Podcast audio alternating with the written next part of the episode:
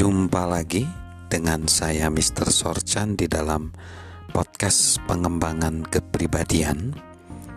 Saat ini di dalam konteks disiplin diri, kita perlu bertahan meski menyakitkan. Perlu memiliki daya tahan walau itu menyakitkan. Untuk menjadi sukses, kita perlu melakukan semua hal yang harus dilakukan, bahkan ketika itu terasa menyakitkan. Disiplin diri adalah bensin yang menjaga kita terus bergerak. Ini adalah kemauan untuk terus melangkah maju meski masalah menghadang. Kekuatan untuk bertahan itu adalah kualitas dari seorang pemenang. Setiap pagi, katakanlah pada diri sendiri, hari ini tidak akan selesai sebelum saya menyelesaikan apa yang harus saya lakukan hari ini.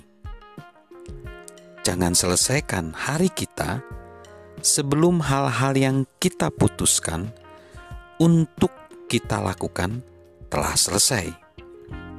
Hormatilah diri kita sehingga kita bisa menjaga janji-janji yang kita buat di pagi hari. Kita tidak bisa mengelola hidup kita bila tidak mampu mengelola diri sendiri. Kita tidak bisa memaksimalkan potensi diri sendiri bila tidak meningkatkan kedisiplinan.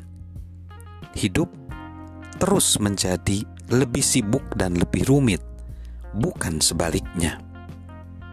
Bila kita sudah cukup berumur, seperti saya misalnya yang sudah lebih dari 5 dekade usia saya menyadari hal itu. Meskipun saya hidup hingga usia 100 tahun, tidak akan ada cukup waktu untuk mencapai semua impian yang saya miliki. Kita tidak bisa memiliki lebih banyak jam dalam sehari. Jadi apa yang bisa kita lakukan? 2 hal. Pertama, kita bisa mengembangkan potensi disiplin diri kita sehingga kita memanfaatkan sebaik mungkin waktu yang kita punya.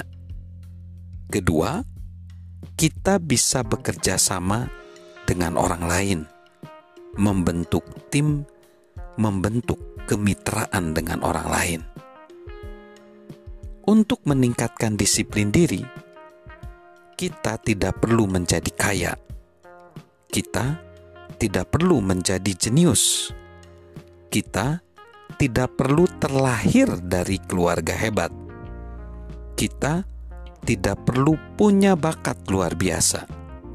Kita hanya perlu berfokus dan bertahan.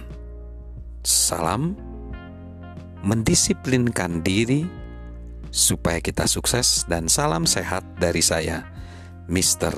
Sorjan.